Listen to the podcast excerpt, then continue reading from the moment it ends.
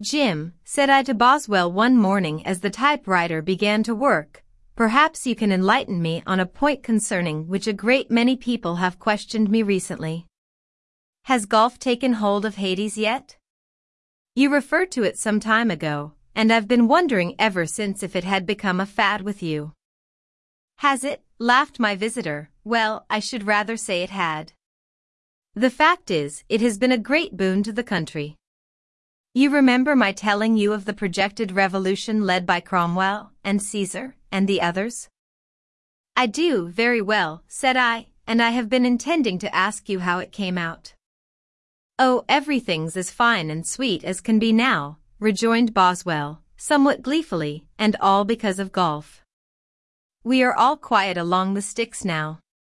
All animosities are buried in the general love of golf, and every one of us, high or low, autocrat, and revolutionist, is hobnobbing away in peace and happiness on the links. Why, only six weeks ago, Apollyon was for cooking Bonaparte on a waffle iron, and yesterday the two went out to the Cimmerian links together, and played a mixed foursome, Bonaparte and Medusa playing against Apollyon and Delilah. Dear me. Really? I cried. That must have been an interesting match. It was, and up to the very last it was nip and tuck between em, said Boswell. Apollyon and Delilah won it with one hole up, and they got that on the put. They'd have half the hole if Medusa's back hair hadn't wiggled loose, and bitten her caddy just as she was holing out. It is a remarkable game, said I, there is no sensation in the world quite equal to that which comes to a man's soul when he has hit the ball a solid clip, and sees it sail off through the air towards the green, whizzing musically along like a very bird. True, said Boswell, but I'm rather of the opinion that it's a safer game for shades than for you purely material persons. I don't see why, I answered. It is easy to understand, returned Boswell. For instance, with us there is no resistance when by a mischance we come into unexpected contact with the ball. Take the experience of Diogenes and Solomon at the St. John's Links week before last. The Wiseman's handicap was on. Diogenes and Simple Simon were playing just ahead of Solomon and Montaigne. Solomon was driving in great form. For the first time in his life he seemed able to keep his eye on the ball, and the way he sent it flying through the air was a caution. Diogenes and Simple Simon had both had their second stroke and Solomon drove off. His ball sailed straight ahead like a missile from a catapult, flew in a bee line for Diogenes, struck him at the base of his brain, continued on through, and landed on the edge of the green. Mercy! I cried. Didn't it kill him? Of course not, retorted Boswell. You can't kill a shade. Diogenes didn't know he'd been hit, but if that had happened to one of you material golfers there'd have been a sickening end to that tournament. There would, indeed, said I, there isn't much fun in being hit by a golf ball. I can testify to that because I have had the experience and I called to mind the day at St. Peterkin's when I unconsciously stymied with my material self the celebrated Willie McGuffin, the demon driver from the Hootmon Links, Scotland. McGuffin made his mark that day if he never did before, and I bear the evidence thereof even now, although the incident took place two years ago, when I did not know enough to keep out of the way of the player who plays so well that he thinks he has a perpetual right of way everywhere. What kind of clubs do you Stygians use? I asked. Oh, very much the same kind that you chaps do, returned Boswell. Everybody experiments with new fads, too, just as you do.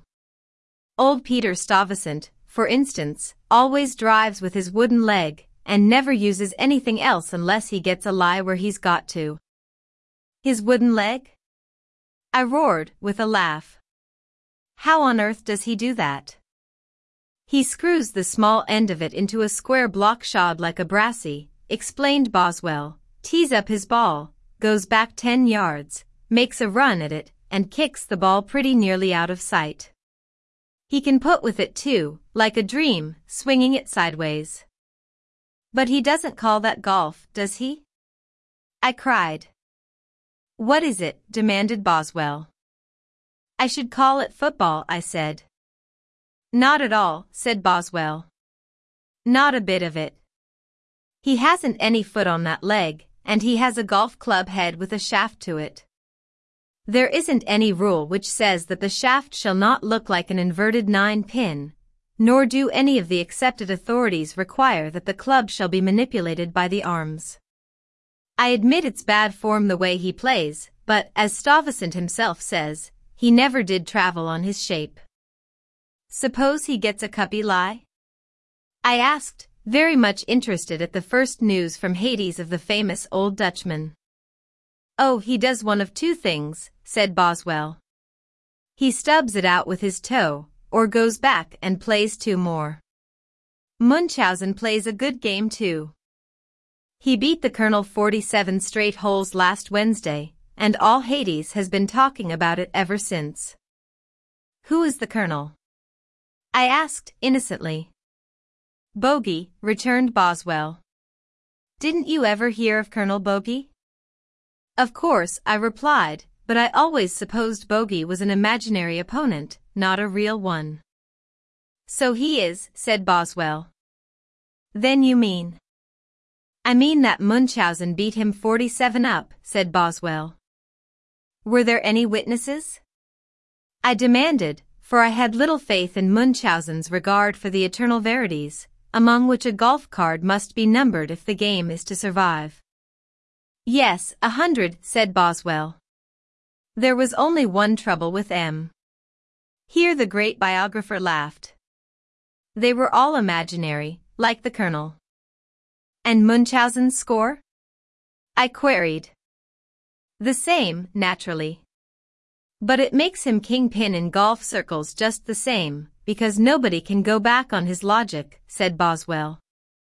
Munchausen reasoned it out very logically indeed, and largely, he said, to protect his own reputation. Here is an imaginary warrior, said he, who makes a bully, but wholly imaginary, score at golf. He sends me an imaginary challenge to play him 47 holes. I accept, not so much because I consider myself a golfer, as because I am an imaginer if there is such a word. Ask Dr. Johnson, said I, a little sarcastically. I always grow sarcastic when golf is mentioned. Dr. Johnson B. began Boswell. Boswell. I remonstrated. Dr. Johnson be it, I was about to say, clicked the typewriter, suavely, but the ink was thick and inclined to spread. Munchausen felt that Bogey was encroaching on his preserve as a man with an imagination. I have always considered Colonel Bogey a liar, said I. He joins all the clubs and puts up an ideal score before he has played over the links. That isn't the point at all, said Boswell. Golfers don't lie. Realists don't lie. Nobody in polite or say, rather, accepted society lies. They all imagine. Munchausen realizes that he has only one claim to recognition, and that is based entirely upon his imagination. So when the imaginary Colonel Bogey sent him an imaginary challenge to play him 47 holes at golf. Why 47? I asked. An imaginary number, explained Boswell. Don't interrupt. As I say, when the imaginary colonel. I must interrupt, said I, what was he colonel of? A regiment of perfect caddies, said Boswell. Ah, I see, I replied. Imaginary in his command. There isn't one perfect caddy, much less a regiment of the little reprobates. You are wrong there, said Boswell. You don't know how to produce a good caddy, but good caddies can be made. How? I cried, for I have suffered. I'll have the plan patented. Take a flexible brassy, and at the ninth hole, if they deserve it, give them 18 strokes across the legs with all your strength, said Boswell. But, as I said before, don't interrupt. I haven't much time left to talk with you. But I must ask one more question, I put in, for I was growing excited over a new idea. You say give them 18 strokes across the legs. Across whose legs? Yours, replied Boswell. Just take your caddy up, place him across your knees, and spank him with your brassy. Spank isn't a good golf term, but it is good enough for the average caddy. In fact, it will do him good. Go on, said I, with a mental resolve to adopt his prescription. Well, said Boswell, Munchausen, having received an imaginary challenge from an imaginary opponent, accepted. He went out to the links with an imaginary ball, an imaginary bagful of fanciful clubs, and licked the imaginary life out of the colonel. Still, I don't see, said I, somewhat jealously, perhaps, how that makes him kingpin in golf circles. Where did he play? On imaginary links, said Boswell. Poe, I ejaculated. Don't sneer, said Boswell. You know yourself that the links you imagine are far better than any others. What is Munchausen's strongest point? I asked, seeing that there was no arguing with the man driving, approaching, or putting. None of the three. He cannot put, he foozles every drive, and at approaching he's a consummate ass, said Boswell. Then what can he do? I cried. Count, said Boswell. Haven't you learned that yet? You can spend hours learning how to drive, weeks to approach, and months to put. But if you want to win you must know how to count.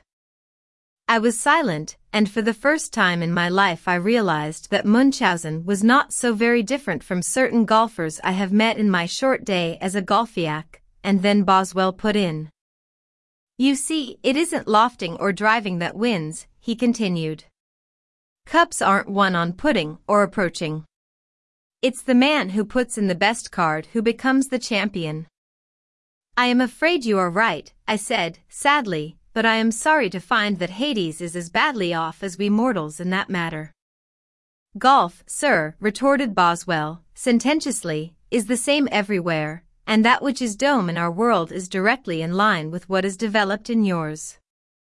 I'm sorry for Hades, said I, but to continue about golf do the ladies play much on your links? Well, rather, returned Boswell, and it's rather amusing to watch them at it too. Xantippe with her Greek clothes finds it rather difficult, but for rare sport you ought to see Queen Elizabeth trying to keep her eye on the ball over her ruff. It really is one of the finest spectacles you ever saw.